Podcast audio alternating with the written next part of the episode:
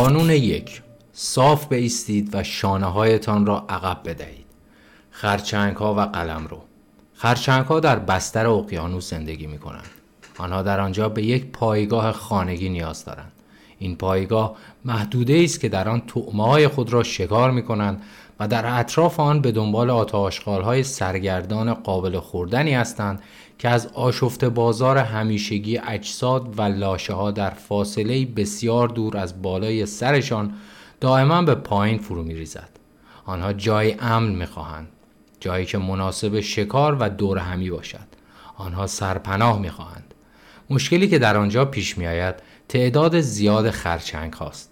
چه می شود اگر دو خرچنگ در کف اقیانوس به طور همزمان قلمروی مشابه را اشغال کرده و هر دو بخواهند در آنجا زندگی کنند. چه می شود اگر صدها خرچنگ بخواهند در قطعه ای از ماسه ها و آشغال ها زندگی بسازند و خانواده تشکیل دهند؟ سایر موجودات نیز چنین مشکلی دارند. برای نمونه وقتی پرنده های آوازخان در بهار به سمت شمال می آیند وارد جنگی وحشیانه بر سر قلم رو می شوند آوازهایشان که برای گوش انسان بسیار آرام بخش و زیباست در واقع صداها و فریادهای حاکی از سلطگری است. پرنده خوشحال جنگجوی کوچکی است که فرمان روایی خود را اعلام می کند برای نمونه الکیای پرنده آوازخان کوچک پر جنب و جوش و حشره است که در آمریکای شمالی به وفور یافت می شود یک الکیایی تازه از راه رسیده مکانی امن و دور از باد و باران برای ساختن لانه می خواهد.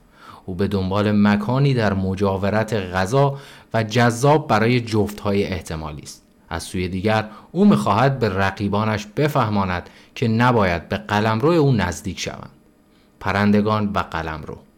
ده سالم بود که همراه پدرم برای خانواده یک الکیایی لانه درست کردیم. این لانه مثل یک گاری بود که از جلو در کوچکی داشت. این لانه برای الکیاهای کوچک اندام مناسب بود. اما برای دیگر پرندگان بزرگ که نمی توانستند داخل بیایند مناسب نبود. خانم پیر همسایه ما نیز لانه پرنده ای داشت که همان موقع از پوتین لاستیک کهنه برای ساخته بودیم. ورودی این لانه به اندازه کافی برای پرنده های مثل سینه سرخ بزرگ بود. خانم پیر و همسایهمان منتظر بود روزی پرنده وارد این لانه شود. طولی نکشید که یک الکیایی وارد لانه ما شد و شروع به لانه سازی کرد. اوایل بهار چهچهه طولانیش را میشنیدیم که یک ریز تکرار می‌کرد. با این حال پس از آنکه لانه خود را در آن گاری سرپوشیده ساخت پرنده مستجر ما سراغ پوتین همسایه رفت که در همان نزدیکی بود. او چوبهای کوچک را به آنجا می برد و آنقدر این پوتین را پر کرد که بقیه پرنده ها چه کوچک و چه بزرگ نمی توانستند واردش شوند. همسایه ما از این حمله پیش دستانه راضی نبود. اما کاری نمی‌شد کرد پدرم گفت اگر این پوتین را پایین بیاریم و تمیزش کنیم و دوباره بذاریمش بالای درخت الکیایی بازم میره پرش می‌کنه الکیایی ها پرنده های کوچک بامزه اما بیرحمند یک سال پیش از این ماجرا در فصل زمستان موقع اسکی اولین باری بود که از بالای تپه با اسکی پایین می آمدم. پایم شکست. مقداری پول از بیمه مدرسه که مختص بچه های نگونبخت و دست و پاشلفتی بود گرفته بودم. با اواید این بیمه یک دستگاه ضبط صوت که در آن زمان فناوری پیشرفته ای محسوب می‌شد خریدم. پدرم پیشنهاد داد تا دستگاه ثبت زود را توی حیات چمنی پشت خانه جاسازی و صدای الکیایی را ضبط کنم. بعد صدا را پخش کنیم تا ببینیم چه اتفاقی میافتد. خلاصه در هوای روشن و آفتابی بهار رفتم بیرون و چند دقیقه از صدای الکیایی را ضبط کردم که خشمگینانه با خواندن آواز داشت قلم روی خودش را نشان می‌داد. سپس صدای خودش را پخش کردم تا بشنود. آن پرنده کوچک با یک سوم جسه گنجش به من و دستگاه صوت حمله کرد و نزدیک بلنگو هی عقب و جلو شیرجه می‌رفت. آن پرنده این رفتار را حتی در غیاب دستگاه ضبط صوت مرتب تکرار کرد. اگر پرنده بزرگتری جرأت می‌کرد روی هر درختی نزدیک به لانه پرنده حیات ما بنشیند و استراحت کند به احتمال زیاد با حمله انتحاری یک الکیایی نابود می‌شد. باید توجه داشت که الکیایی ها و خرچنگ ها بسیار متفاوتند. خرچنگ ها پرواز نمی کنند نمی خوانند و روی درخت ها نمی نشینند الکیایی ها پر دارند و از تیره سخت پوستان نیستند. الکیای ها نمی توانند زیر آب نفس بکشند و معمولا آنها را مانند خرچنگ ها با کره نمی خورند. با این حال این دو ویژگی های مشابه مهمی دارند. برای نمونه هر دوی آنها مانند بسیاری از موجودات عقده مقام و موقعیت دارند. جانورشناس و روانشناس تطبیقی نروژی سورلیف اشجل دراب اپ در تحقیق خود پی برد که حتی مرغهای معمولی مزرعه نیز سلسله مراتب وضع می کنند.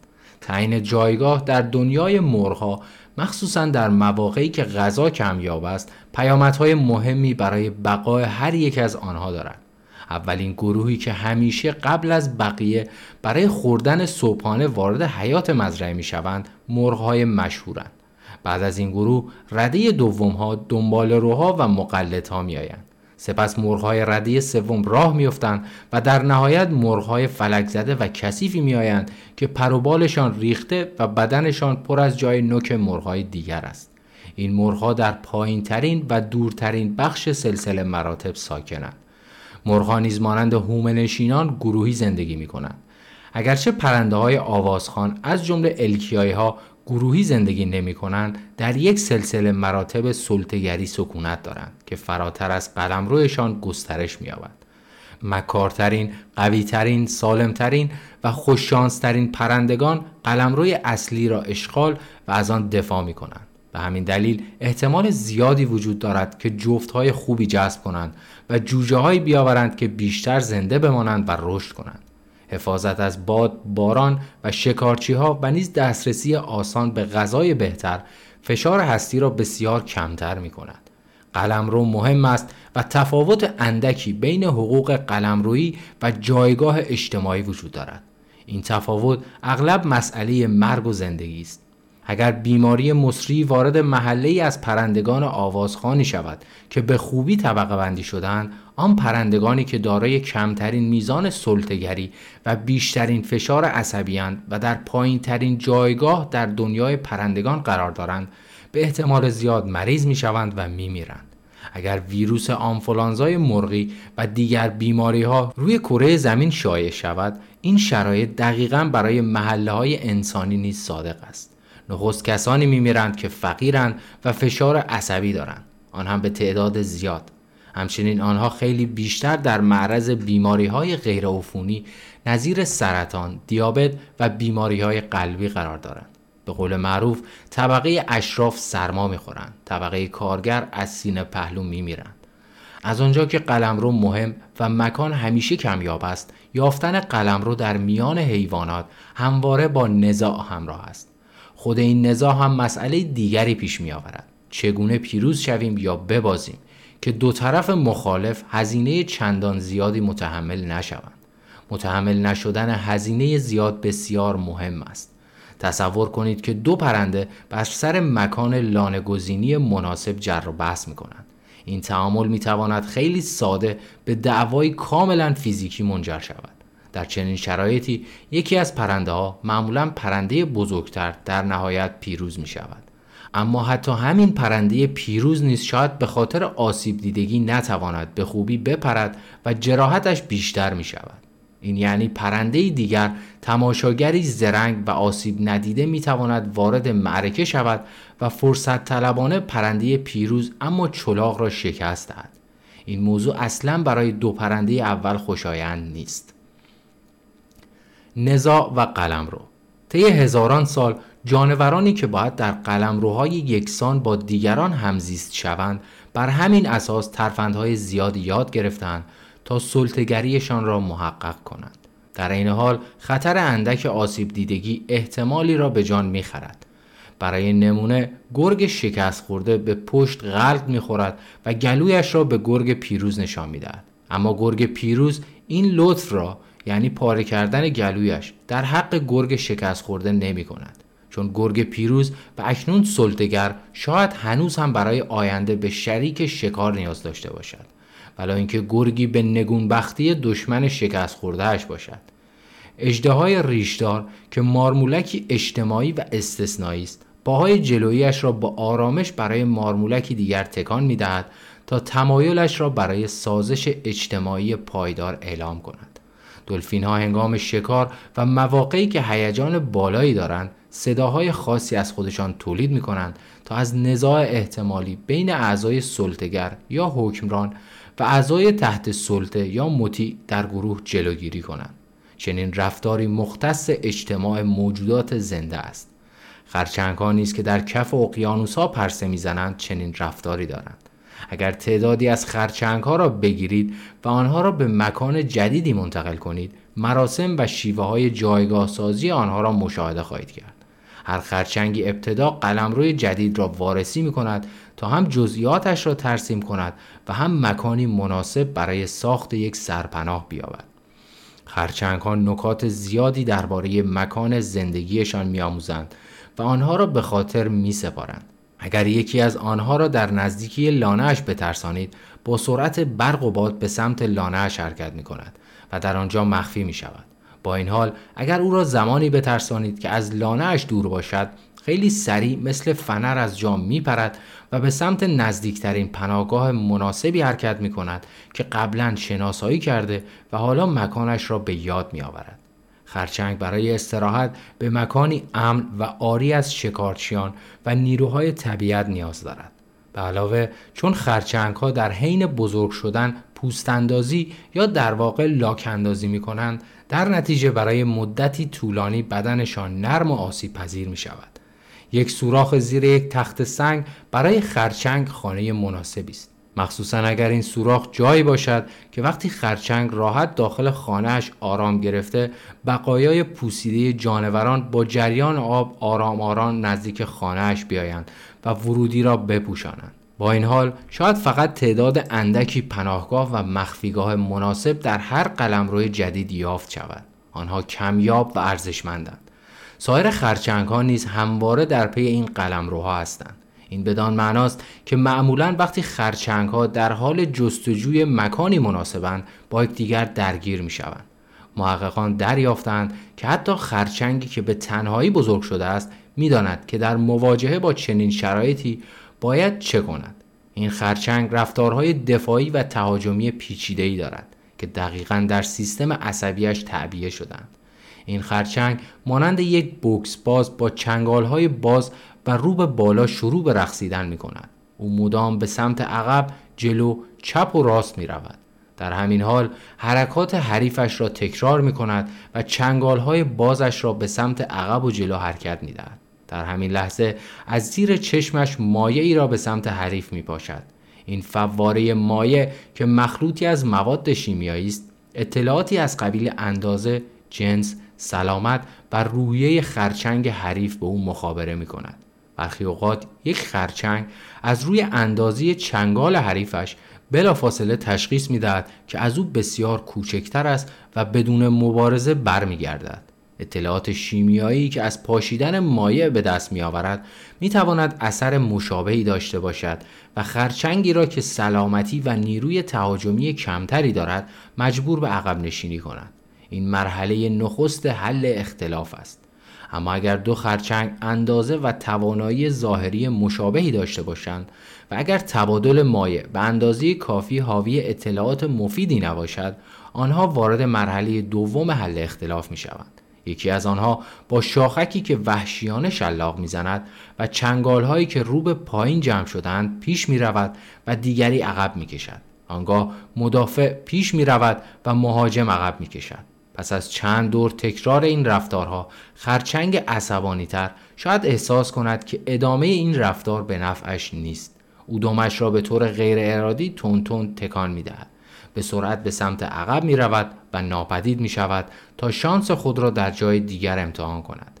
اما اگر هیچ کدام کوتاه نیایند خرچنگ ها وارد مرحله سوم می شوند که مبارزه واقعی است. در این لحظه خرچنگ های عصبانی با چنگال های کاملا باز بیرحمانه به سمت یکدیگر می آیند و گلاویز می شوند. هر کدام تلاش می کند تا ضربه برقاسا به پشت دیگری بزند. خرچنگی که به پشتش ضربه خورده به این نتیجه می رسد که حریفش توانایی زخمی کردنش را دارد. در نتیجه او معمولا تسلیم می شود و صحنه را ترک می کند. اگرچه تنفر شدیدی در دل می پروراند و بیوقفه پشت سر خرچنگ پیروز بدگویی می کند.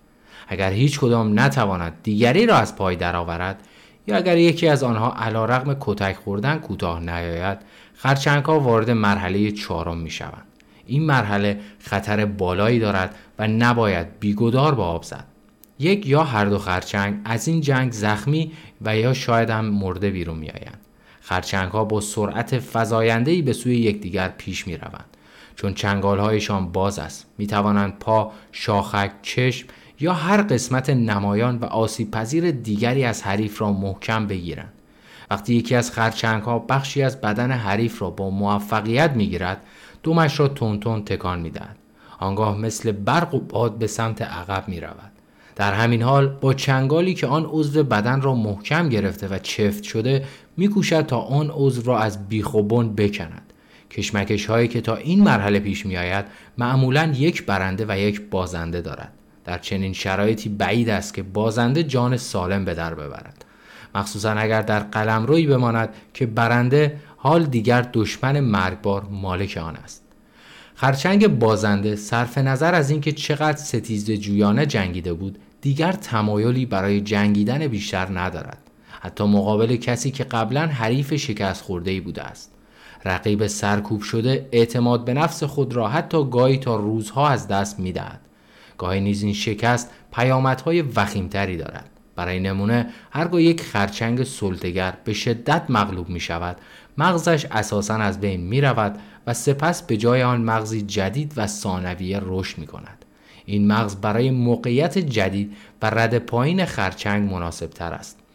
مغز اصلی خرچنگ به اندازه کافی پیشرفته نیست. فرایند دگرگونی از عرش به فرش آمدن را ساماندهی کند بنابراین مغز تقریبا به طور کامل فرو می پاشد و دوباره رشد می کند.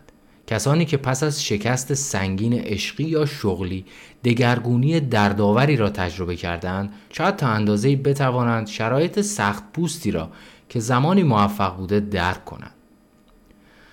شیمی اعصاب در شکست و پیروزی. شیمی مغز خرچنگ بازنده با شیمی مغز خرچنگ برنده بسیار متفاوت است. این تفاوت در قیافگیری های نسبیشان بروز می کند اینکه خرچنگ اعتماد به نفس دارد یا ترسوست بستگی به نسبت دو ماده شیمیایی دارد که روابط بین نورون های خرچنگ را تنظیم می کند سروتونین و اکتاپامین. برنده شدن ترشح هورمون سروتونین را در مقایسه با اکتاپامین بیشتر می کند. خرچنگی با سطوح بالای سروتونین و سطوح پایین اکتاپامین سخت پوستی است که مغرورانه راه می رود و اگر کسی او را به مبارزه بطلبد بعید از کوتاه بیاید و پا پس بکشد. همه این موارد به این دلیل است که سروتونین حالت خمیدگی بدن را تنظیم می کند. خرچنگی که بدنش خمیده شده اندامهای ثانویهاش را کش می دهد تا قد بلند و خطرناک به نظر برسد مانند کاری که کلیند ایسفود در فیلم های وسترن انجام می دهد. وقتی خرچنگی که تازه نبردی را باخته در معرض سروتونین قرار می گیرد. بدنش را می کشد با خرچنگ هایی که سابقه پیروزی دارند گلاویز می شود و بیشتر و شدیدتر می جنگد. داروهای تجویز شده به افراد افسرده نیست که مهارت‌های انتخابی بازجذب سروتونینند از نظر تاثیر شیمیایی و رفتاری شباهت بسیار زیادی با ترشح سروتونین در خرچنگ بازنده دارد داروی ضد افسردگی پروزاک که یکی از حیرت انگیزترین نشانه های تداوم تکاملی حیات روی کره زمین است حتی خرچنگ ها را نیز شاد می کند. سروتونین بالا یا اکتاپامین پایین ویژگی خرچنگ پیروز است حالت شیمی اعصاب متضاد یعنی نسبت بالای اکتاپامین به سروتونین خرچنگی شکست خورده، مچاله شده، کمرو، پژمرده و ترسو تولید می کند که به احتمال زیاد سر خیابان دارش می‌زنند و با دیدن اولین نشانه مزاحمت پا به فرار می‌گذارد. سروتونین و اکتاپامین حرکت غیر ارادی تون تون تکان دادن دم را نیز تنظیم می کند. این حرکت غیر ارادی دم خرچنگ را در مواقع فرار با سرعت رو به عقب پیش میراند. در خرچنگ مغلوب تحریک کمتری برای آن حرکت غیر ارادی لازم است. در فرایند واکنش یکه خوردن شدید سرباز یا بچه شدیدن کتک خورده که از اختلال استراب پس از حادثه رنج می‌برد این حرکت عینا مشاهده می شود. اصل توزیع نامساوی هنگامی که خرچنگ مغلوب شجاعت و جرأتش را برای جنگیدن دوباره به دست می آورد شاید بتوان از روی فهرست مبارزه های قبلیش میزان برد و باختش را از لحاظ آماری پیش بینی کرد. اما احتمال باخت دوبارهش بسیار بیشتر از این پیش بینی است. در طرف مقابل حریف پیروزش به احتمال بیشتری برنده می شود در دنیای خرچنگ ها درست مانند جوامع بشری همه چیز نصیب شخص برنده می شود و یک درصد از برترین ها صاحب غنایمی به اندازه 50 درصد از رد پایین ها می شود. در جوامع بشری 85 نفر از ثروتمندترین افراد به اندازه 3.5 میلیارد نفر از رد پایین ها دارایی دارند. این اصل بیرحمانه توزیع نابرابر در خارج از حوزه امور مالی نیز کاربرد دارد. در واقع هر جا که تولید خلاق کاربرد دارد این اصل ضروری است بیشتر مقاله های علمی را گروه بسیار اندکی از دانشمندان منتشر می کنند. درصد بسیار اندکی از موسیقیدان ها تقریبا تمامی موسیقی های تجاری ضبط شده را تولید می کنند. کل بازار فروش کتاب تنها در دست عده کمی از نویسندگان است. سالانه یک میلیون کتاب با عنوانهای مختلف در آمریکا به فروش می رسد. اما فقط 500 عنوان از این کتاب ها می توانند بیش از 100 هزار نسخه بفروشند.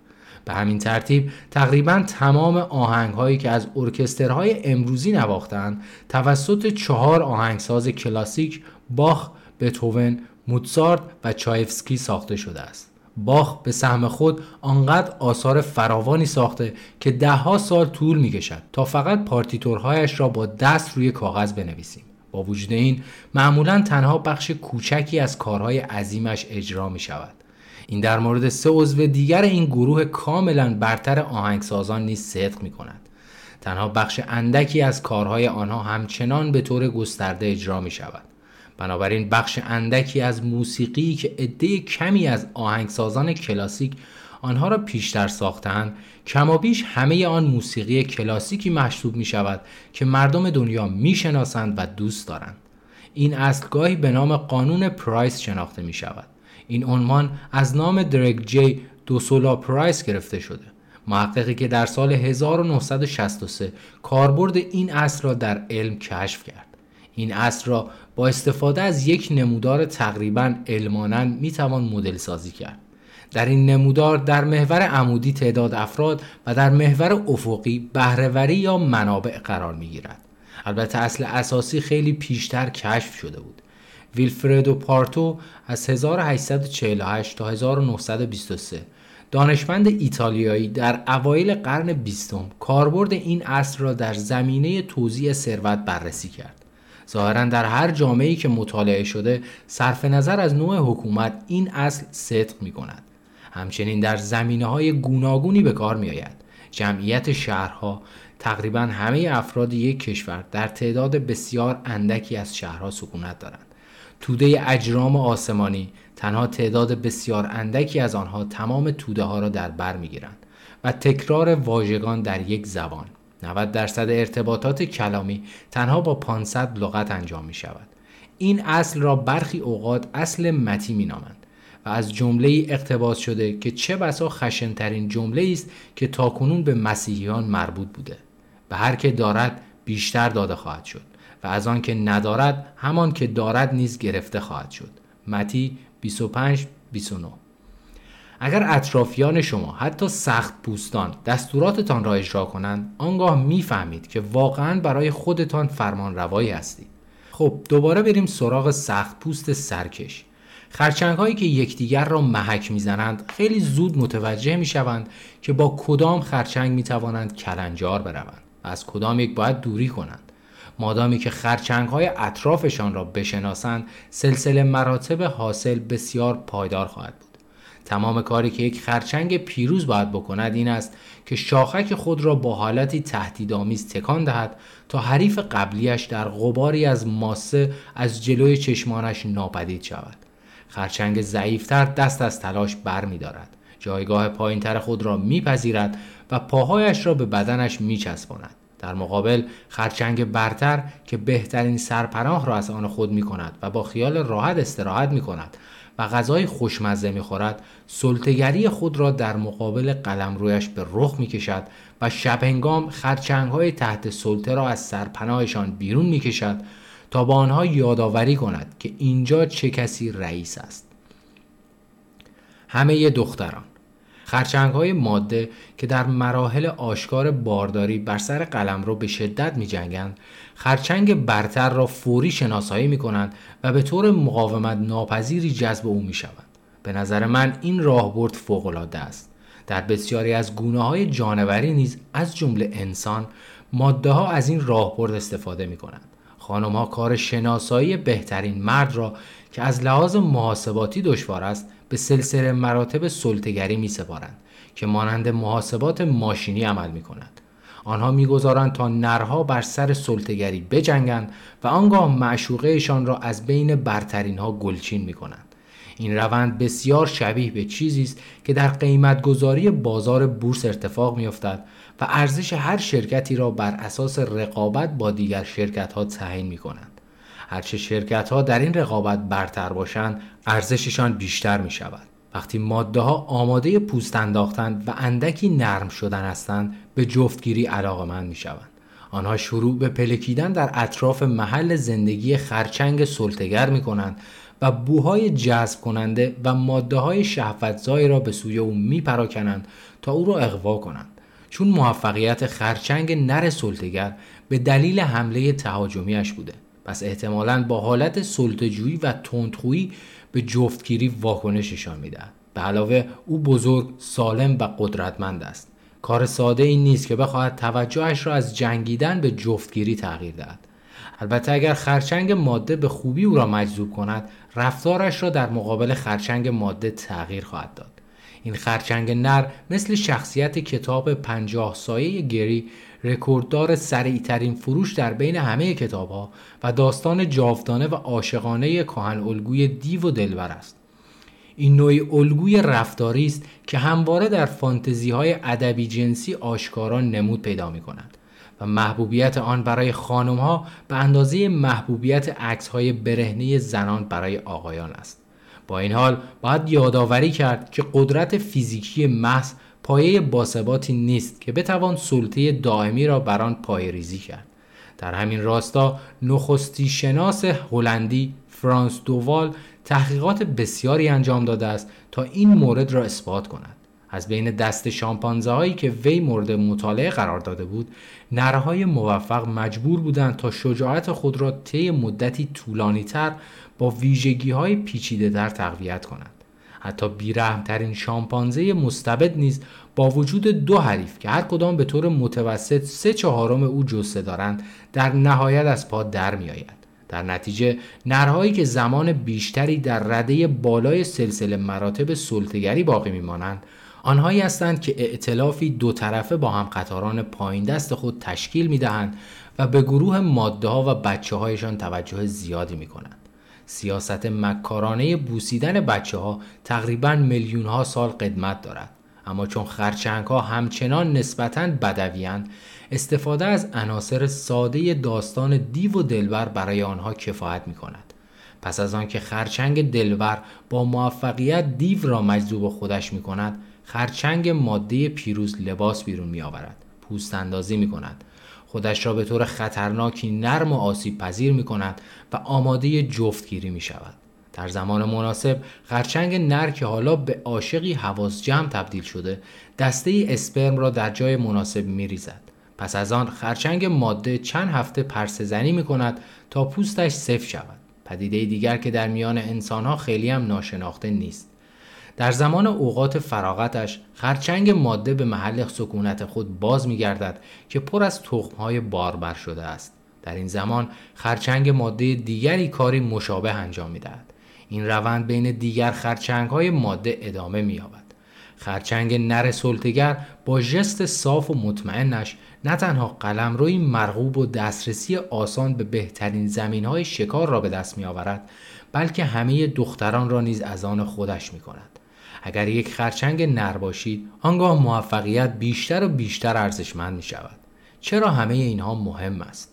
علاوه بر آن دلایلی که به صورت مزهکی واضحند چندین دلیل جالب دیگر نیز وجود دارد نخست می‌دانیم که خرچنگ ها با اشکال گوناگون بیش از 350 میلیون سال است که وجود دارند 65 میلیون سال قبل دایناسورها همچنان زندگی می کردند.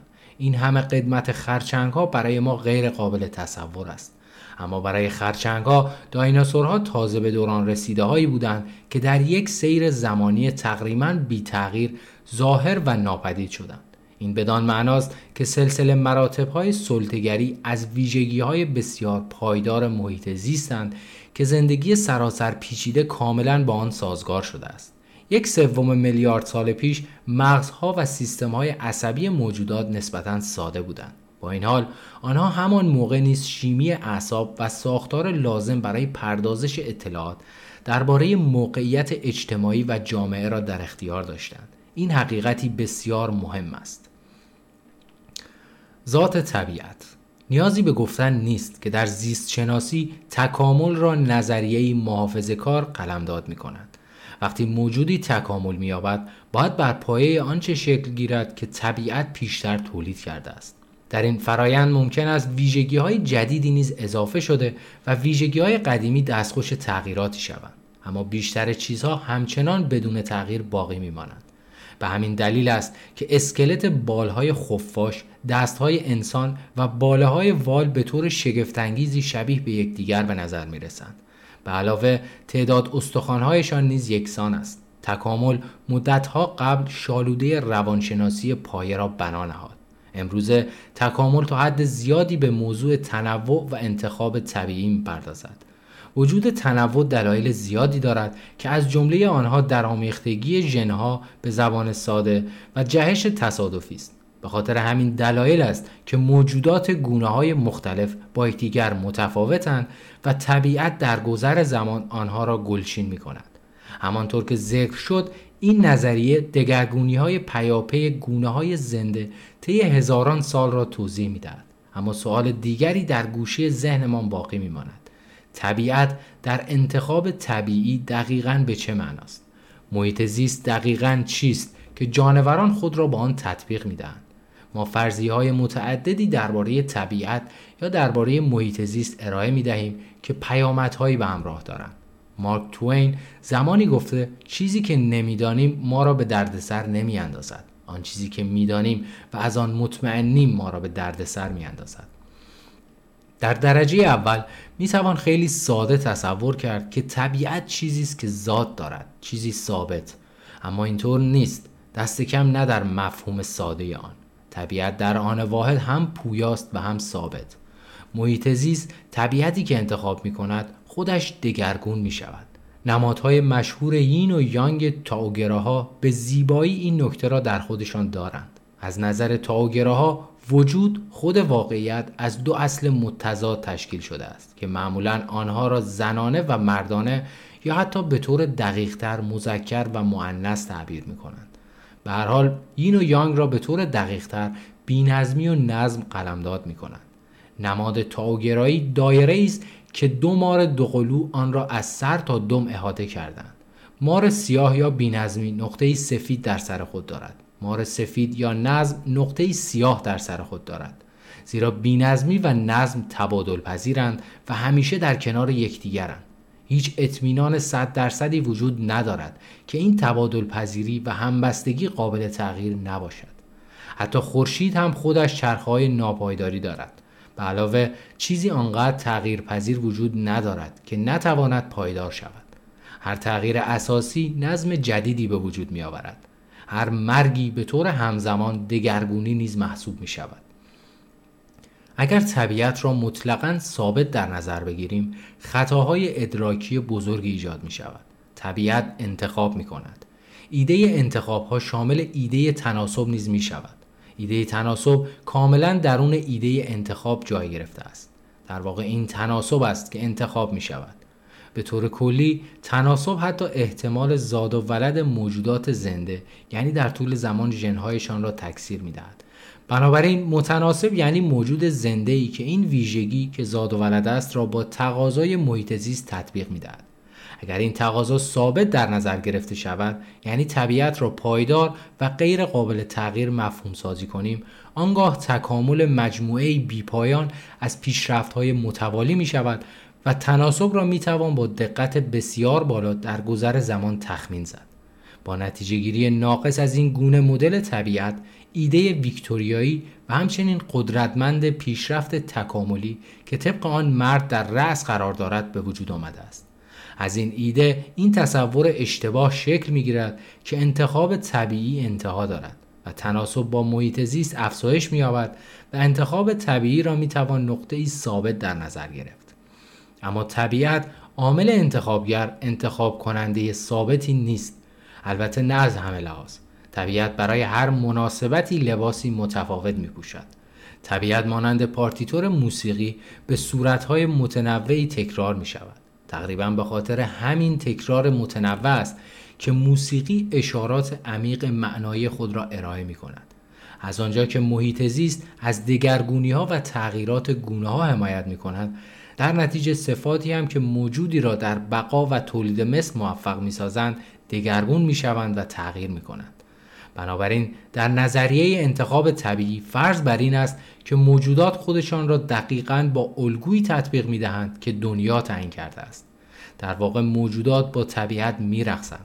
البته رقص مرگبار. در داستان آلیس در سرزمین عجایب ملکه سرخ به آلیس می‌گوید در قلمرو پادشاهی من هر چقدر می‌توانی باید سریع بدوی که تازه در جایی بمانی که هستی. کسی که ثابت ایستاده است پیروز نمی شود هر چقدر هم این ثابت ایستادن بینقص باشد. علاوه بر این طبیعت کاملا پویان نیست. برخی اجزای آن به سرعت تغییر می کنند اما آنها در لابلای اجزای دیگری جای می گیرند که آهسته در تغییر می کنند موسیقی نیز همواره از همین روند الگو برداری می کند برگ ها خیلی سریعتر از درختان تغییر می کنند و درختان خیلی سریعتر از جنگل ها هوا زودتر از اقلیم تغییر می کند اگر روال طبیعت به این شکل نباشد آنگاه ویژگی محافظ کارانه تکامل از بین می رود چرا که برای نمونه ریختشناسی اولیه دستها و انگشتها باید با همان سرعتی تغییر کند که اندازه استخوانهای دست و عملکرد انگشتها تغییر می کند این نوعی بینظمی است که درون نظم قرار دارد و خود این نظم درون بینظمی و این بینظمی هم درون نظمی برتر جای گرفته است. واقعی ترین نظم پایدارترین نظم است که لزوما به راحتی قابل مشاهده نیست. کسی که مشغول تماشای برگ است شاید درخت را نبیند و درخت باعث می شود که جنگل را نبیند.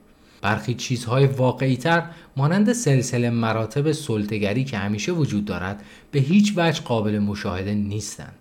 از طرف دیگر این اشتباه است که طبیعت را احساساتی مفهوم سازی کنیم.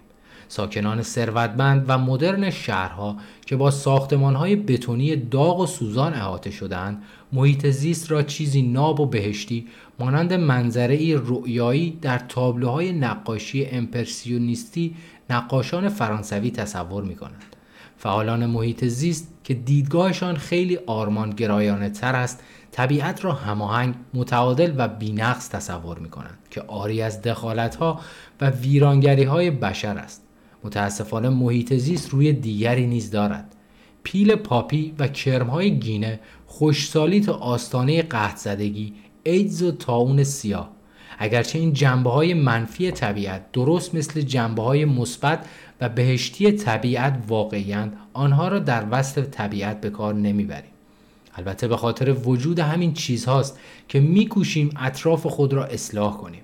از بچه هایمان محافظت کنیم. شهرها و سیستم های حمل و نقل بسازیم و برق یا غذا تولید کنیم. اگر مادر طبیعت قصد نداشته باشد ما را تخریب کند آنگاه به راحتی می توانیم در هماهنگی کامل با فرمانهایش زندگی کنیم.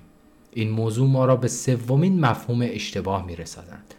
طبیعت کاملا جدا از ساختارهای فرهنگی است که درون آن پدیدار شده. هرچه نظم درون بینظمی و نظم وجود طبیعی تر باشد دوام بیشتری دارد. چون طبیعت است که انتخاب می کند هرچه یک ویژگی بیشتر باقی بماند زمان بیشتری باید صبر کند تا انتخاب شود و زندگی تشکیل دهد. مهم نیست که آن ویژگی فیزیکی و زیستی یا اجتماعی و فرهنگی باشد. از دیدگاه داروینی تنها پایداری است که مهم است. به علاوه سلسله مراتب سلطگری به هر طریقی که ظاهر شود مثلا اجتماعی یا فرهنگی نیم میلیارد سال است که وجود دارد. این سلسله مراتب پایدار و واقعی است. سلسله مراتب سلطگری سیستم سرمایهداری نیست. در واقع کمونیسم هم نیست. مجموعه صنعتی نظامی نیست. مرد سالاری محصول فرهنگی یک بار مصرف انعطاف و قراردادی ساخته بشر نیست. حتی آفرینش انسان هم نیست. البته نه در ژرفترین مفهوم آن. در حقیقت سلسله مراتب سلطگری جنبه تقریبا پایدار محیط زیست است. و بیشتر انتقادی که از نشانه های ناپایدارتر می شود نتیجه وجود تغییر ناپذیر سلسله مراتب سلطگری است. مدت بسیار زیادی است که ما مای فرمانروا مایی که از بد و حیات بوده ایم در یک سلسله مراتب سلطگری زندگی می کنیم پیش از آن که پوست دست شش یا استخوان داشته باشیم. مشغول مبارزه برای کسب موفقیت بوده ایم چیزهای کمی وجود دارند که از فرهنگ طبیعی تر باشند. سلسله مراتب های سلطگری از درختان قدیمی ترند بنابراین آن بخش از مغز که موقعیتمان را در سلسله مراتب سلطگری دنبال می کند فوقالعاده کهن و بنیادی است. این بخش یک سیستم کنترل ارشد است که ادراک ارزشها احساسات افکار و فعالیتهایمان را تنظیم می کند این بخش قدرتمندانه بر همه جنبه های وجود خداگاه و ناخداگاهمان به طور یکسانی اثر می‌گذارد. به همین دلیل پس از شکست بسیار شبیه به خرچنگ های عمل می کنیم که مبارزه را باختند. بدنمان خم می شود نگاهمان رو به پایین می افتد احساس خطر، درد، استراب و ضعف می کنیم اگر شرایط بهتر نشود دچار افسردگی مزمن می شویم با وجود این شرایط نمی توانیم به راحتی آن مبارزه ای را انجام دهیم که زندگی می طلبد و تبدیل به تعمه های آماده برای قلدرهای پوست کلفتر می شویم. نه تنها این گونه شباهت های رفتاری و تجربی بلکه شباهت بیشتر قسمت های شیمی اعصاب پایه نیز در انسان ها و خرچنگ ها خیره کننده است سروتونین ماده شیمیایی است که قیافه و فرار را در خرچنگ کنترل می کند خرچنگ هایی که در رده پایین سلسله مراتب سلطگری قرار دارند سطوح نسبتا پایینتری از سروتونین تولید می کنند این مسئله برای انسانهایی در رده پایینتر سلسله مراتب سلطگری نیز صادق است. با هر شکست میزان ترشح این هورمون در افراد رده پایین کمتر می شود سروتونین پایین یعنی کاهش اعتماد به نفس. سروتونین پایین یعنی استرس بیشتر و آمادگی فیزیکی پرهزینه تر برای مواقع استرالی چون در انتهای سلسله مراتب هر چیزی در هر زمانی ممکن است اتفاق بیفتد. البته به ندرت چیز خوبی روی می‌دهد. سروتونین پایین در انسانها یعنی خوشبختی کمتر رنج و استراب بیشتر بیماری بیشتر و طول عمر کوتاهتر. دقیقا مثل سخت پوستان نقاط بالاتر در سلسله مراتب سلطگری و سطوح بالاتر سروتونین که خاص کسانی است که در این نقاط ساکنند به معنای بیماری، بدبختی و مرگ کمتر است. حتی اگر عواملی از قبیل درآمد مطلق یا در سخت پوستان تعداد پسمانده های فاسد شده غذاها ثابت باشد این حقیقت اهمیت بسیار زیادی دارد. بالا و پایین در عمق وجود شما درست در شالوده مغزتان بسیار پایینتر از افکار و احساساتتان ماشین حساب ابتدایی وصف ناپذیری قرار دارد. این ماشین حساب به رصد دقیق موقعیت شما در جامعه می‌پردازد و به طور فرضی بر احساس مقیاس یک تا ده به شما رتبه می‌دهد. اگر رتبه یک بگیرید یعنی بالاترین موقعیت بیچون و چرا فرد موفقی هستید. اگر پسر باشید به بهترین مکانهای زندگی و با کیفیت ترین غذاها دسترسی ویژه دارید. مردم با یکدیگر رقابت می کنند تا برای شما کاری انجام دهند. شما فرصتهای بیشماری برای روابط عشقی و جنسی دارید. شما یک خرچنگ موفقید و دلبرترین معنس ها به صف می شوند تا برای جلب نظر شما رقابت کنند. اگر دختر باشید به بسیاری از خواستگاران درجه یک دسترسی دارید. قد بلند، خوشبونیه و ازولانی، خلاق، قابل اطمینان، صادق و دست و دلباز. به علاوه مثل آن پسر سلطگر برای حفظ یا بهبود موقعیتتان در یک سلسله مراتب جفتیابی رقابتی با خانمهای دیگر به صورت خشونت آمیز و حتی بیرحمانه رقابت می کنید. اگرچه در این رقابت احتمال استفاده از تهاجم فیزیکی بسیار اندک است شما ترفندها و راهکارهای زبانی تأثیرگذار بسیار زیادی از جمله بدگویی از حریفتان در اختیار دارید که شاید در استفاده از آنها بسیار ماهر باشید. در مقابل اگر شما رتبه پایین ده بگیرید مذکر یا معنس جایی برای زندگی ندارید یا جای خوبی ندارید. همیشه گرسنگی می‌کشید و اگر غذایی هم پیدا کنید تم و کیفیت افتضایی دارد. وضعیت فیزیکی و روحیتان خوب نیست. از نظر دیگران جاذبه عشقی بسیار کمی دارید. مگر آنهایی جذب شما شوند که مثل خودتان افسردند احتمال زیادی وجود دارد که بیمار شوید زود پیر شوید یا در جوانی بمیرید و تعداد خیلی کمی از افراد اگر همین تعداد هم وجود داشته باشد برایتان عزاداری کنند.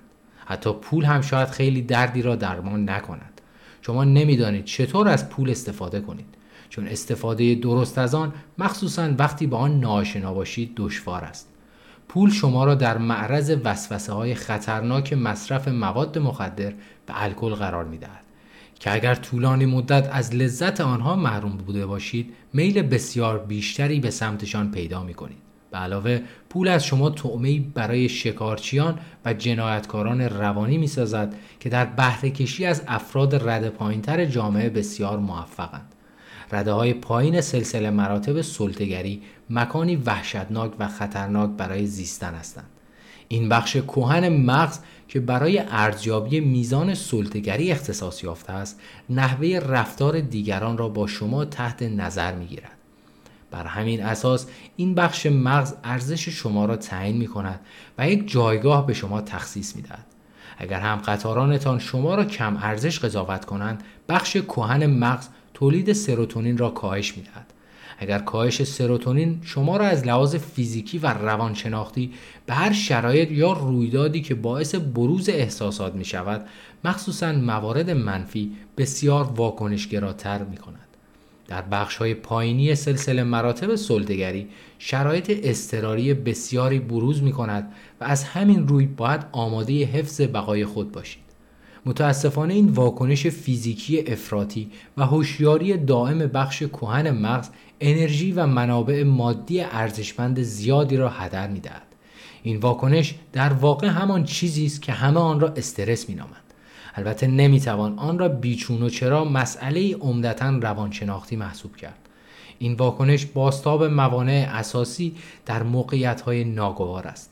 شخصی که در رده های پایین سلسله مراتب زندگی می کند ماشین حساب کوهن مغزش تصور می کند که حتی کوچکترین مانع ناخواسته ممکن است زنجیره غیرقابل کنترل از رویدادهای منفی ایجاد کند که باید توسط خود شخص مدیریت شود چرا که دوستان به درد بخور در حاشیه جامعه واقعا کم پیدا می شود. از همین روی شما آن چیزی را که می توانید به طور فیزیکی برای آینده ذخیره کنید دائما قربانی می کنید و همه آن را با اشتیاق زیاد و شاید با دست پاچگی و سرسری در زمان حال مصرف کنید وقتی نمی‌دانید چه کار کنید باید آماده باشید تا هر کاری و هر چیزی را در مواقع لازم انجام دهید وقتی سوار ماشینتان می‌شوید با فشار پایتان پدال گاز و ترمز پایین می روند. اما فشار بیش از حد به پدال ها چه سرعت زیاد و چه ترمز ناگهانی همه چیز را نابود می. ماشین حساب کهن مغز حتی سیستم ایمنی بدنتان را از کار می اندازد و به دلیل بحرانهای کنونی انرژی و منابعی را مصرف می کند که برای سلامت آینده ایتان لازم است. در نتیجه شما به فردی واکنشگرا تبدیل می شوید که نسنجیده و هیجانی عمل می کند. به گونه ای که برای نمونه هر فرصت جفتیابی کوتاه مدت یا هر فرصت لذتجویی را هر چقدر هم پست شرماور و غیرقانونی باشد سریع میقابید. این بخش کهن مغز در مواقعی که فرصت لذتجویی خوبی پیش می آید به احتمال خیلی زیاد شما را به حال خودتان رها می کند تا بیخیال زندگی کنید یا بمیرید. الزامات فیزیکی برای آمادگی استراری شما را از هر لحاظی فرسوده می کند از سوی دیگر اگر جایگاه بالایی در سلسله مراتب سلطگری داشته باشید سازوکار این ماشین حساب کهن در مغز که به دوره ما قبل خزندگان برمیگردد تصور می کند که موقعیت خوب شما مطمئن پربار امن و پشتتان به حمایت اجتماعی گرم است. این ماشین حساب تصور می کند که احتمال آسیب رساندن به شما کم است و به راحتی می توانید برای مقابله با آسیب احتمالی آمادگی قبلی داشته باشید. تغییر می تواند نوعی فرصت باشد نه فاجعه. می توانید برای مقابله با آسیب احتمالی آمادگی قبلی داشته باشید. تغییر می تواند نوعی فرصت باشد نه فاجعه. در این حالت ترشح سروتونین در بدنتان زیاد می شود. به شما اعتماد به نفس و آرامش می دهد. باعث می شود که صاف و راست بیستید. ولی تأثیری بر آماده باش دائم شما نمی‌گذارد. چون موقعیت مطمئنی دارید و احتمالا آینده خوبی در انتظار شماست. کار سودمندی است که بلند مدت فکر کنید و برای فردایی بهتر برنامه بریزید. شما مجبور نیستید که فرصتهای کوچکی را که بر سر راهتان ظاهر می شود بدون فکر و شتاب زده بقابید. چون می توانید واقع گرایانه منتظر چیزهای خوبی باشید که همیشه در دسترس شماست. شما می توانید خواسته هایتان را به تأخیر بیاندازید نه اینکه آنها را برای همیشه فراموش کنید شما می توانید به شهروندی قابل اعتماد و با ملاحظه تبدیل شوید نقص فنی با همه این تفاسیر گاهی اوقات سازوکار ماشین حساب کوهن مغز درست عمل نمی کند. عادت های نامنظم خوابیدن و خوردن می تواند عملکرد آن را مختل کند. تردید می تواند آن را به ورطه پیچیدگی بیاندازد. بدن با بخش های مختلف خود باید مانند یک گروه ارکستر کاملا آماده عمل کند. هر بخشی باید درست در زمان مناسب نقش خود را به خوبی ایفا کند وگرنه اختلال و بینظمی در پی خواهد داشت. به همین دلیل نیازی نیست برای هر بخش به صورت روزانه برنامه ریزی کرد. امورات زندگی که هر روز تکرار می کنیم باید خودکار شوند. یعنی باید به عادتهای پایدار و مطمئن تبدیل شوند. به گونه ای که پیشیدگیشان از بین برود و پیشبینی پذیر و ساده شوند. این موضوع به وضوح در بچه های کوچک قابل مشاهده است. وقتی برنامه های خواب و غذایشان ثابت باشد شاد و شنگول و سرزنده اما اگر برنامهشان ثابت نباشد بد اخلاق نقنقو و بدقلق می شوند به خاطر همین دلایل است که همیشه در درجه اول از بیماران بالینی هم درباره خوابشان سوال می‌پرسم. سوالم از آنها این است که آیا صبحها تقریبا در ساعت بیداری افراد عادی و هر روز در ساعتی مشابه از خواب بلند می شوند؟ اگر جواب منفی باشد اولین پیشنهادم به آنها حل مشکل ساعت بیداری است خیلی مهم نیست که هر شب سر ساعتی مشابه به تخت خواب بروند اما بیدار شدن در ساعتی همیشگی ضروری است اگر فرد بیمار برنامه های روزمره غیرقابل پیشبینی داشته باشد استراب و افسردگیش به راحتی قابل درمان نیست. بخش از مغز که در ایجاد احساس منفی دخیلن وابستگی بسیار زیادی به روال های چرخشی شبانه روزی مناسب دارند. صبحانه نکته بعدی است که از بیمارانم می‌پرسم. با آنها توصیه می کنم که بعد از بیدار شدن از خواب صبحانه ای تا حد ممکن چرب و پروتئین دار بخورند نه کربوهیدرات های ساده نه شکر و نه شیرینیجات چون اینها خیلی زود هضم می شوند و قند خون ناگهان افزایش و سپس به سرعت کاهش می یابد به همین دلیل افراد مضطرب و افسرده خیلی زود دچار استرس می شوند مخصوصا اگر زندگیشان برای مدت مناسبی تحت کنترل نبوده باشد. از همین روی اگر درگیر فعالیتی پیچیده یا دشوار شوند بدنشان بیش از حد انسولین ترشح می کند اگر این فعالیت را ناشتا و قبل از خوردن صبحانه انجام دهند انسولین اضافی در خونشان همه قند خون را پاکسازی می کند آنگاه در طول روز دچار هیپوگلیسیمی و از لحاظ فیزیولوژیکی روانی ضعیف می شوند. سیستم بدنی آنها تا زمانی که به اندازه کافی نخوابند مجددا تنظیم نمی شود. بیماران بسیار زیادی داشتم که درست پس از آن که طبق برنامه قابل پیشبینی خوابیدند و صبحانه خوردن استرابشان به سطوح عادی رسید. سایر عادتهای بد نیز دقت ماشین حساب کهن مغز را مختل می کند گاهی این اختلال مستقیما به دلایل زیست شناختی تقریبا ناشناخته اتفاق می افتد و گاهی نیز به این دلیل است که آن عادتها یک حلقه بازخورد مثبت پیچیده ایجاد می کند حلقه بازخورد مثبت به یک ردیاب ورودی یک تقویت کننده و نوعی خروجی نیاز دارند.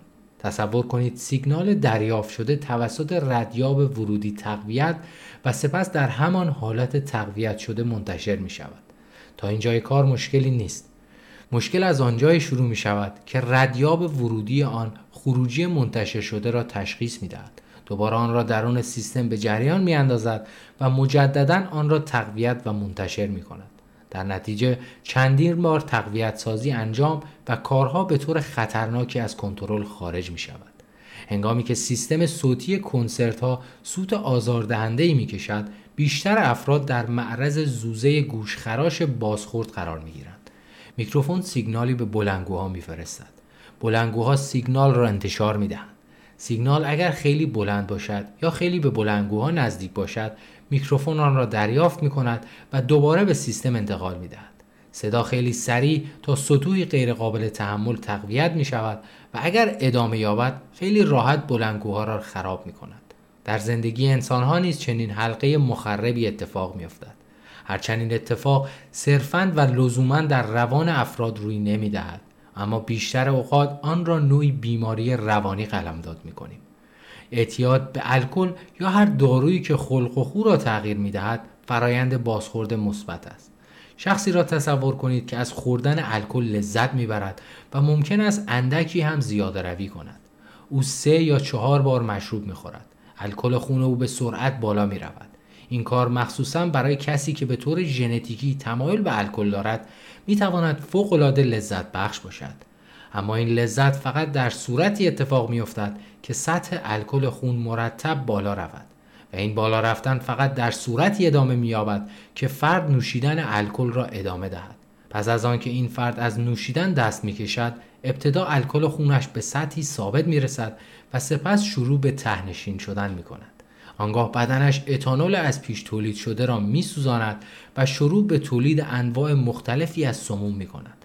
وقتی سیستم های استراب که در زمان مستی سرکوب شده بودند بیش از حد واکنش نشان می‌دهند این شخص دچار آرزه ترک الکل می شود پس از آنکه این شخص نوشیدن را متوقف می کند خماری شروع می شود خماری در واقع همین آرزه ترک الکل است که بیشتر اوقات شخص معتاد به الکل را که الان از مصرف دست کشیده زشت کش می کند برای ادامه سرخوشی و دوری از عواقب ناخوشایند آن مشروب خور باید تا زمانی که همه مشروب های خانه اش تمام شود همه مشروب خانه ها تعطیل شوند و پولش ته بکشد نوشیدن را ادامه دهد. روز بعد که مشروب خور از خواب بیدار می شود دچار خماری وحشتناکی می شود تا اینجای کار مشکل خاصی نیست و مشروب خور فلک زده باید این خماری را تحمل کند. مشکل اصلی زمانی شروع می شود که در می این خماری را می تواند با مقداری نوشیدن در صبح روز بعد از مشروب خوری درمان کند. البته چنین درمانی موقتی است. این درمان فقط نشانه های خماری را اندکی به تعویق می اندازد. اما اگر مصیبت این خماری در کوتاه مدت بسیار شدید شود این درمان الزامی است بنابراین او تازه متوجه شده که برای درمان خماریش باید بنوشد وقتی دارو باعث بروز بیماری می شود حلقه بازخورد مثبت به راه می افتد. تحت چنین شرایطی فرد خیلی سریع در معرض اعتیاد به الکل قرار می گیرد. چنین پدیده ای اغلب در افراد مبتلا به اختلال استراب مانند برون حراسی اتفاق می افتد.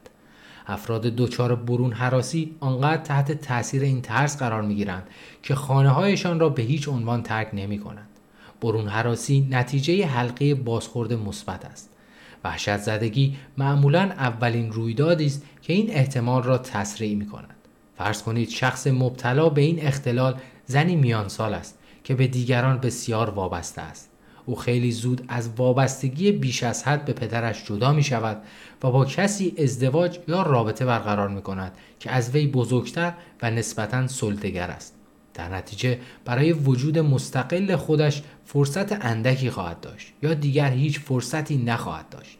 چنین خانمی در هفته های پس از ظهور اختلال برون حراسی معمولا دردی غیرمنتظره و غیرعادی احساس می کند.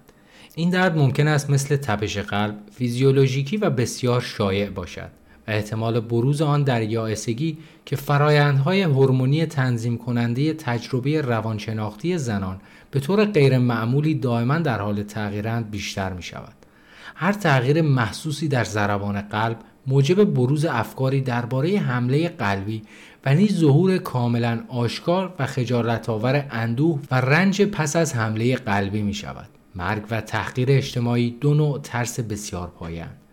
البته این اتفاق غیرمنتظره می تواند مشاجره زناشویی با زن یا شوهر یا بیماری یا مرگ او باشد یا ممکن است طلاق یا بیماری یکی از دوستان باشد چنین رویدادهای واقعی معمولا ترس از مرگ و قضاوت اجتماعی را بیشتر می کنند. این خانم مبتلا به برون حراسی شدید مدتی پس از بروز آن ضربه روحی ممکن است روزی خانهاش را ترک کند و به سمت مرکز خرید برود. خیابان شلوغ و یافتن جای پارک دشوار است. همین قضیه او را بیشتر دچار تنش می کند و افکار آسیب پذیر ذهنش را درگیر می کند. چون تجربه ناخوشایند اخیرش درست در مقابل چشمانش رژه می رود و مدام با آن فکر می کند. این افکار موجب استراب می شوند. ضربان قلبش افزایش می یابد. تند تند و کوتاه نفس می کشد. احساس می کند قلبش خیلی تند می زند و دچار حمله قلبی شده است. این فکر استرابش را بیشتر می کند. نفسهایش کوتاهتر می شود و به طبع آن سطح دیوکسید کربن در خونش بالا می رود. به دلیل ترس مضاعفش ضربان قلبش دوباره افزایش می‌یابد و چون به این ترس مضاعف خود توجه می کند ضربان قلبش باز هم تندتر می شود امان از این حلقه بازخورد مثبت استراب خیلی زود به وحشت زدگی تبدیل می شود که با یک سیستم مغزی متفاوت کنترل می شود که برای شدیدترین خطرات طراحی شده است. این وحشت زدگی می تواند از ترس بسیار زیاد به وجود آید. او شدیدا تحت تاثیر این علائم قرار می گیرد و از پای در می آید و روانه بخش اورژانس می شود. در آنجا پس از انتظاری مستربانه عملکرد قلبش را بررسی می کند و به او می گویند که هیچ مشکلی وجود ندارد. اما باز هم خیالش راحت نیست. با بروز یک حلقه بازخورد مثبت دیگر آن تجربه ناخوشایند به یک برون حراسی تمام ایار تبدیل می شود. دفعه بعد که می‌خواهد به مرکز خرید برود برون حراسیش تبدیل به استراب می شود و آن چیزی را به خاطر می آورد که دفعه قبل اتفاق افتاده بود. اما به هر ترتیب او می رود. در طی مسیر احساس می کند که قلبش به شدت می تبد. همین امر باعث ایجاد حلقه دیگری از استراب و نگرانی می شود برای جلوگیری از بروز وحشت زدگی از استرس مرکز خرید دوری می کند و به خانه برمیگردد اما در همین لحظه سیستم های استراب در مغزش متوجه می شوند که او از مرکز خرید فرار کرده و نتیجه می گیرند که پیمودن فاصله خانه تا مرکز خرید واقعا خطرناک است. سیستم های استراب ما بسیار مفیدند. آنها هر چیزی را که از آن فرار می کنیم خطرناک فرض می کنند. دلیلش البته این است که ما واقعا فرار کرده ایم. بنابراین سیستم استراب مغز مرکز خرید را برچسب گذاری می کند. نزدیک شدن به مرکز خرید بسیار خطرناک است یا به برون حراسی رو به رشد این خانم این عنوان را می دهد. این خانم برای نزدیک شدن به مرکز خرید بسیار آسیب پذیر است اما شاید هنوز خیلی مانده است تا اتفاقاتی بیفتد که باعث بروز مشکل واقعی شود مکانهای دیگری نیز برای خرید وجود دارند که می تواند به آنجا برود. اما شاید سوپرمارکت نزدیک خانهشان آنقدر به مرکز خرید شبیه باشد که وقتی وارد آن شود واکنشی مشابه ایجاد شده و عقب نشینی کند. بنابراین سوپرمارکت نزدیک خانهشان نیز در گروه مشابهی قرار می گیرد آنگاه نوبت به مغازه سر چهار راه می رسد بعد نوبت به اتوبوس و تاکسی و مترو می شود به زودی این ترس همه جا را فرا می گیرد این برون حراسی سرانجام تبدیل به خانه حراسی می شود تا جایی که اگر بتواند حتی از خانه اش نیز فرار می کند اما نمی تواند طولی نمی کشد که در عقب نشینی ناشی از استراب خیشتن را کوچکتر و دنیای همیشه خطرناکتر را بزرگتر جلوه می دهد. نظام های بسیار زیادی برای تعامل مغز، بدن و دنیای اجتماعی وجود دارند که می توانند در حلقه های بازخورد مثبت گیر بیافتند. برای نمونه با وجود این بازخورد افراد افسرده احساس بیهودگی، بیحوصلگی و نیز اندوه و رنجوری می کنند. که باعث رویگردانی آنها از تماس با دوستان و خانواده می شود. آنگاه این رویگردانی آنها را بیشتر منزوی و تنها می کند و احتمالا بیشتر احساس بیهودگی و بیحوصلگی می کند. آنها در ادامه بیشتر و بیشتر از اطرافیان خود فاصله می گیرند که در این حالت افسردگی افزایش می و تشدید می شود. اگر شخصی در برهی از زندگیش به شدت آسیب ببیند یا ضربه روحی بخورد ماشین حساب سلسله مراتب سلطگری می تواند به گونه ای تغییر کند که نه تنها احتمال بروز آسیبی دیگر کمتر نشود بلکه بیشتر هم بشود.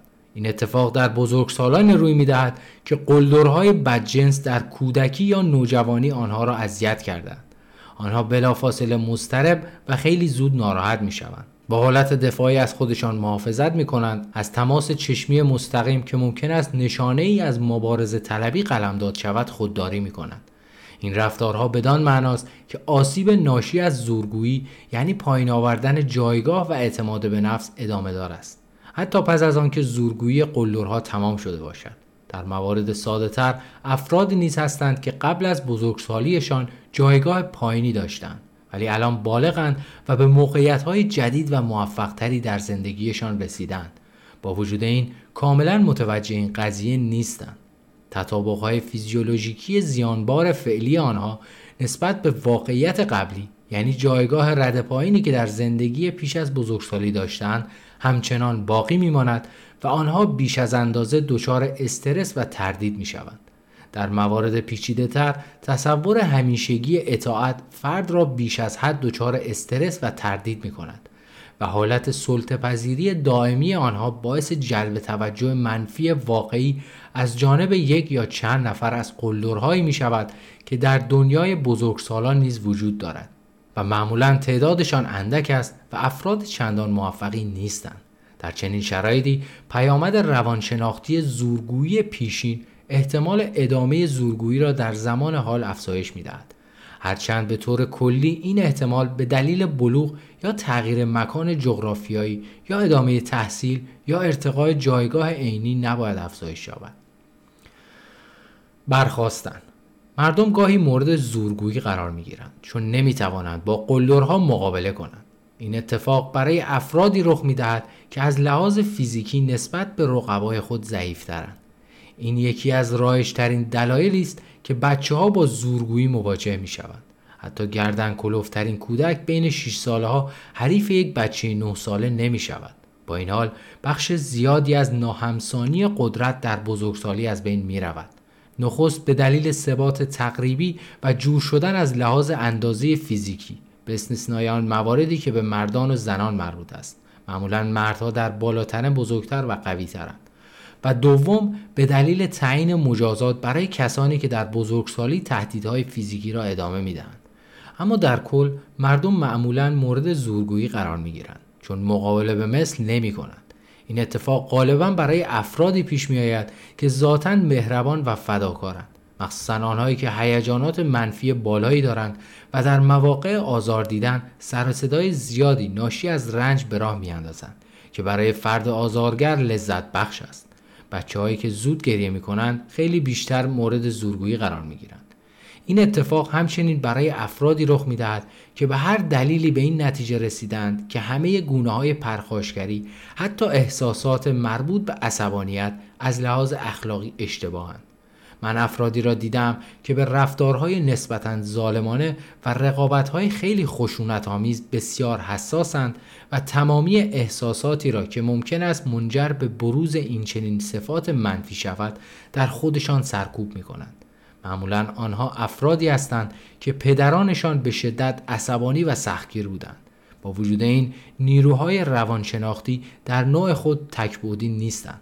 قدرت بسیار هولناک عصبانیت و پرخاشگری در ایجاد ستمگری و آشوب با قابلیت نیروهای اساسی به منظور پس زدن ظلم، راستگویی و ایجاد حرکتی مصمم و رو به جلو در مواقع نزاع، تردید و خطر خونسا می شود.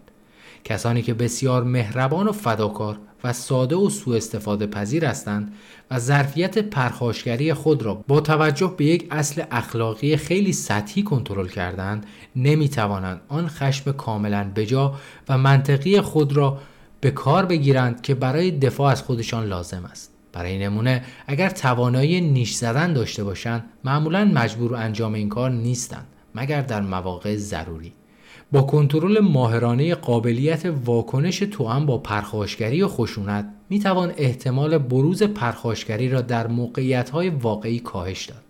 اگر در چرخه ستمگری همچنان زیر بار حرف زور نروید و روی حرفتان جدی باشید یعنی با اطمینان مخالفت خود را بیان و از آن دفاع کنید آنگاه فرصت ستمگری از جانب ستمگر کاملا محدود و محصور باقی خواهد ماند. نیروهای ستمگری بیرحمانه توسعه مییابند و فضایی را اشغال می کنند که برای هستی آنها به وجود آمده. افرادی که از بروز واکنش های قلمرویی خود حفاظتی مناسب امتناع میورزند درست مانند افرادی که به دلیل یک ناتوانی اساسی تر یا عدم تعادل در قدرت نمی توانند به درستی از حق خود دفاع کنند در معرض سوء استفاده قرار می گیرند. افراد ساده و مظلوم معمولا ادراک و اعمال خود را با تعداد اندکی از قوانین کلی هدایت می کنند. همه آدم ها روی هم رفته خوبند. هیچ کس واقعا نمی‌خواهد دیگری را آزار دهد. تهدید و مسلما استفاده از آن قدرت فیزیکی یا غیره اشتباه است. جنبه بدتر قضیه این است که با وجود افرادی که ذاتا بدجنسند این قوانین کلی فرو می باشد. به عبارت دیگر باورهای ساده می تواند به دعوتنامه مثبت برای سوء استفاده تبدیل شود. زیرا افراد آزارگر متخصص شکار افرادی هستند که دقیقا همین طرز فکر را دارند. تحت این شرایط قواعد کلی بیازاری باید از نو سازماندهی شود.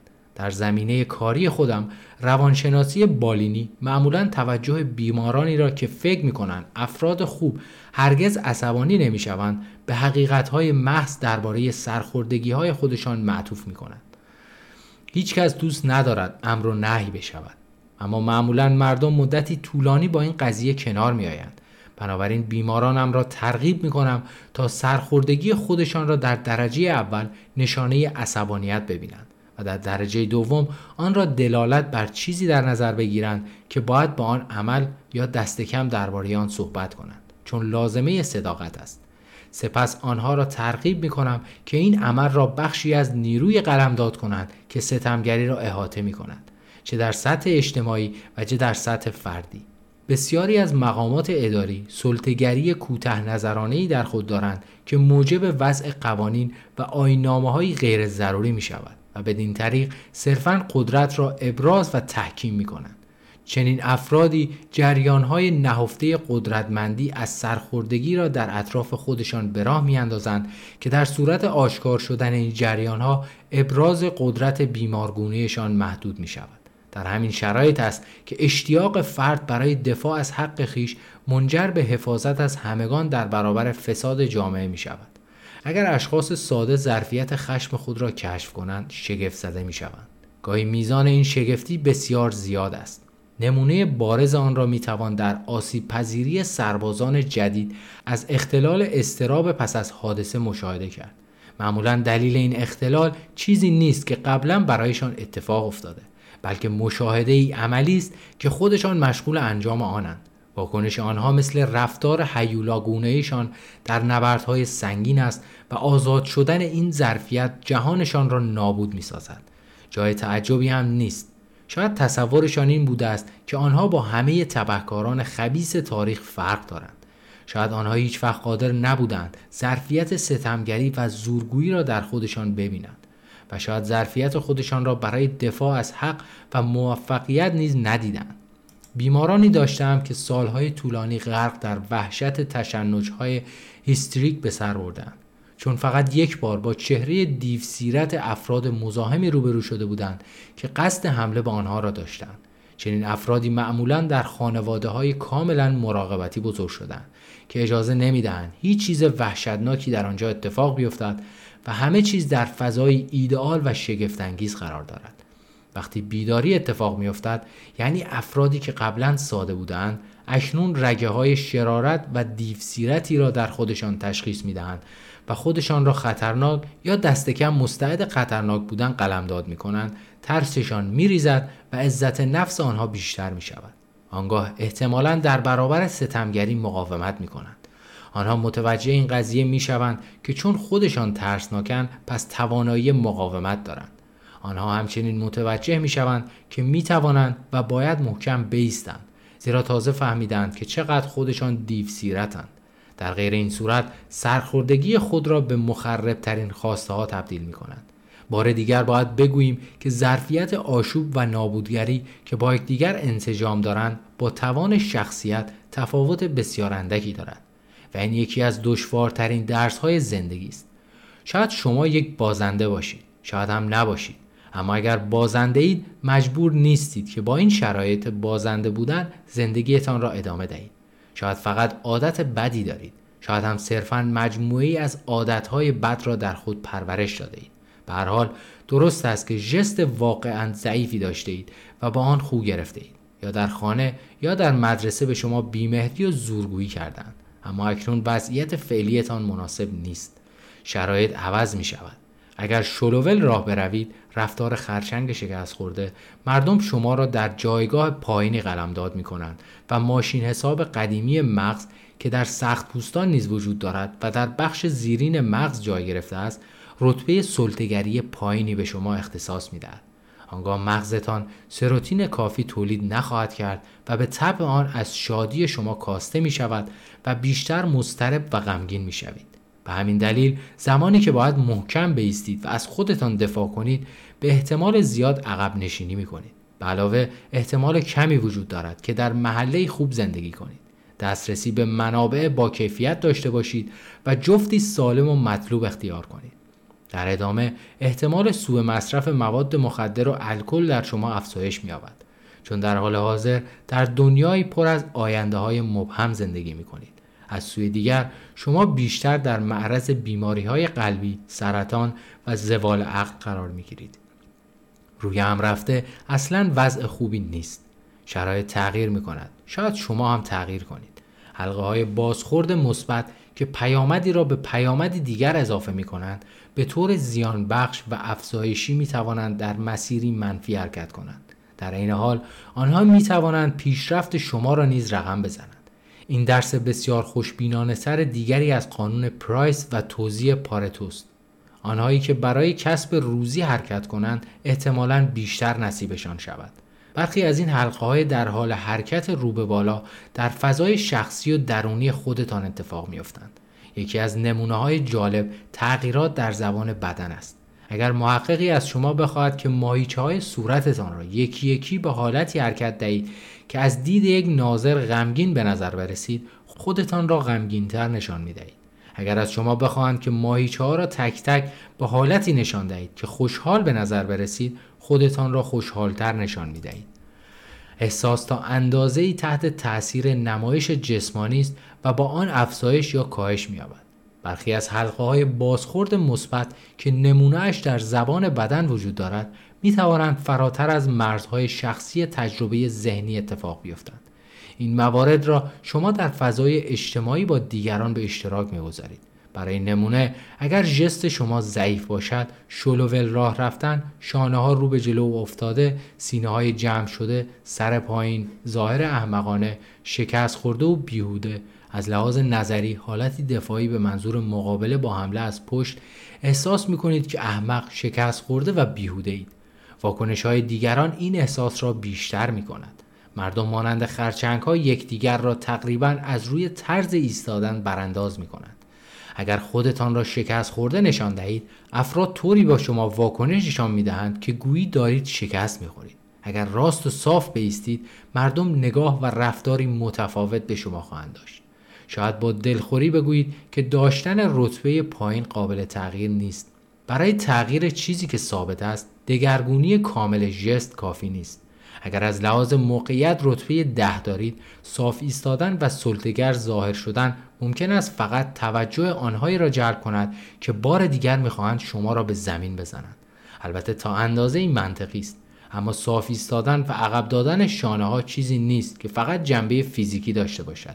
چرا که شما فقط جسم نیستید بلکه علاوه بر جسم یک روح به تعبیر یک روان هستید.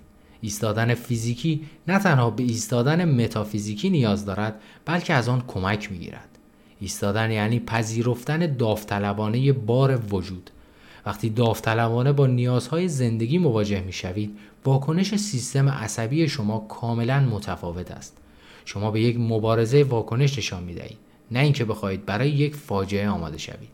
توجه خود را به طلاهایی متمرکز می کنید که اجدها تلمبار کرده است. نه اینکه بخواهید از حقیقت کاملا واقعی وجود اجدها در وحشت فرو بروید. شما به جلو پیش می روید تا جایگاه خود را در سلسله مراتب سلطگری به دست آورید و قلمروی خودتان را اشغال کنید و در این حال تمایل خود را برای دفاع گسترش و دگرگونی نشان دهید. تمام این موارد می تواند به طور عملی یا نمادین در قالب نمایش فیزیکی یا مفهومی انجام شود. صاف ایستادن و عقب دادن شانه ها یعنی پذیرش مسئولیت دشوار زندگی با چشمانی کاملا باز یعنی تصمیم گیری به منظور تغییر داوطلبانه بینظمی بالقوه به واقعیت های نظم زیست پذیر یعنی سازگاری با فشار آسیب پذیری خداگاه و پذیرش پایان ناخداگاه کودکی که در آن درک محدودیت و فناپذیری کاملا مبهم است. یعنی تقبل مشتاقانه فداکاری های لازم به منظور تولید واقعیتی مؤثر و معنادار. در زبان باستان یعنی انجام عملی جهت رضایت خداوند. صاف ایستادن و عقب دادن شانا یعنی کشتی بسازی و بشر و حیوانات را از سیل نجات دهی. یعنی پیروانت را که از ظلم گریختند در بیابان هدایت کنی. یعنی از خانه گرم و نرم و کشورت دور شوی و با آنهایی که بیوه ها و کودکان را از یاد بردند حرفهای پیامبرانه بزنی. یعنی صلیب را که نشانه ضربه در است مکانی که شما و وجود شما یکدیگر را کاملا قطع می کند بر دوش حمل کنی. یعنی تبدیل نظم بیرو خشک و بسیار ظالمانه به همان بینظمی که از آن نشأت گرفته. یعنی تحمل تردیدی که در آینده به سراغمان خواهد آمد و در نتیجه پیریزی نظمی بهتر با معناتر و موثرتر خلاصه به جست خودتان خیلی دقت کنید. از سر به زیر انداختن و قوز کردن خودداری کنید. عقیده خود را بگویید. آرزوهای خود را مطرح کنید. طوری که انگار حق داشتن آنها را دارید. دست کم مثل دیگران که این حق را دارند راست راه بروید و نگاه خود را به سمت جلو بیاندازید. جرأت خطرناک بودن را داشته باشید. سروتونین را ترغیب کنید تا به اندازه کافی در مسیرهای عصبی جریان یابد و بی صبرانه منتظر تأثیر آرامش بخش آن باشید. آنگاه مردم و از جمله خودتان میپندارید که فردی شایسته و توانمندید یا دست کم خیلی زود خودتان را غیر از این تصور نخواهید کرد. چون از این به بعد با واکنش های مثبت دریافت شده تقویت می و کمتر مسترب خواهید شد. راحتتر متوجه سرنخهای ظریف اجتماعی می‌شوید که مردم در مواقع برقراری ارتباط با یکدیگر مبادله می کنند. به علاوه گفتگوهای شما بهتر می شود و توپقهای وحشتناک لابلای صحبتهایتان کم می شود. با افراد بیشتری آشنا می شوید. با آنها تعامل می کنید و آنها را تحت تاثیر قرار می دهید. پس از آن نه تنها احتمال وقوع اتفاقات خوب بسیار زیاد می شود بلکه از وقوع آنها احساس بهتری پیدا می کنید. اگر این چنین توانمند و جسور باشید می توانید وجود را در آغوش بگیرید و در جهت تقویت و بهسازی آن قدم بردارید. اگر چنین توانمند باشید حتی زمانی که یکی از عزیزانتان بیمار باشد یا حتی زمان مرگ پدر یا مادر قادر خواهید بود تا صبورانه بیستید و نقطه قوت و تکیهگاه دیگران باشید در غیر این صورت آنها زیر بار ناامیدی گرفتار خواهند شد اگر بدین طریق جسور باشید راهی سفر زندگیتان می‌شوید و به تعبیری نورتان را بر تپه ملکوتی میتابانید و در پی سرنوشت سزاوار خود می‌روید. آنگاه شاید بتوانید با معنای زندگیتان تأثیر مخرب ناامیدی مرگبار را مهار کنید. آنگاه شاید قادر باشید تا بار وحشتناک جهان هستی را بپذیرید و شادی را بیابید. از خرچنگ پیروز الهام بگیرید که 350 میلیون سال حکمت عملی دارد. صاف بیستید و شانه هایتان را عقب بدهید.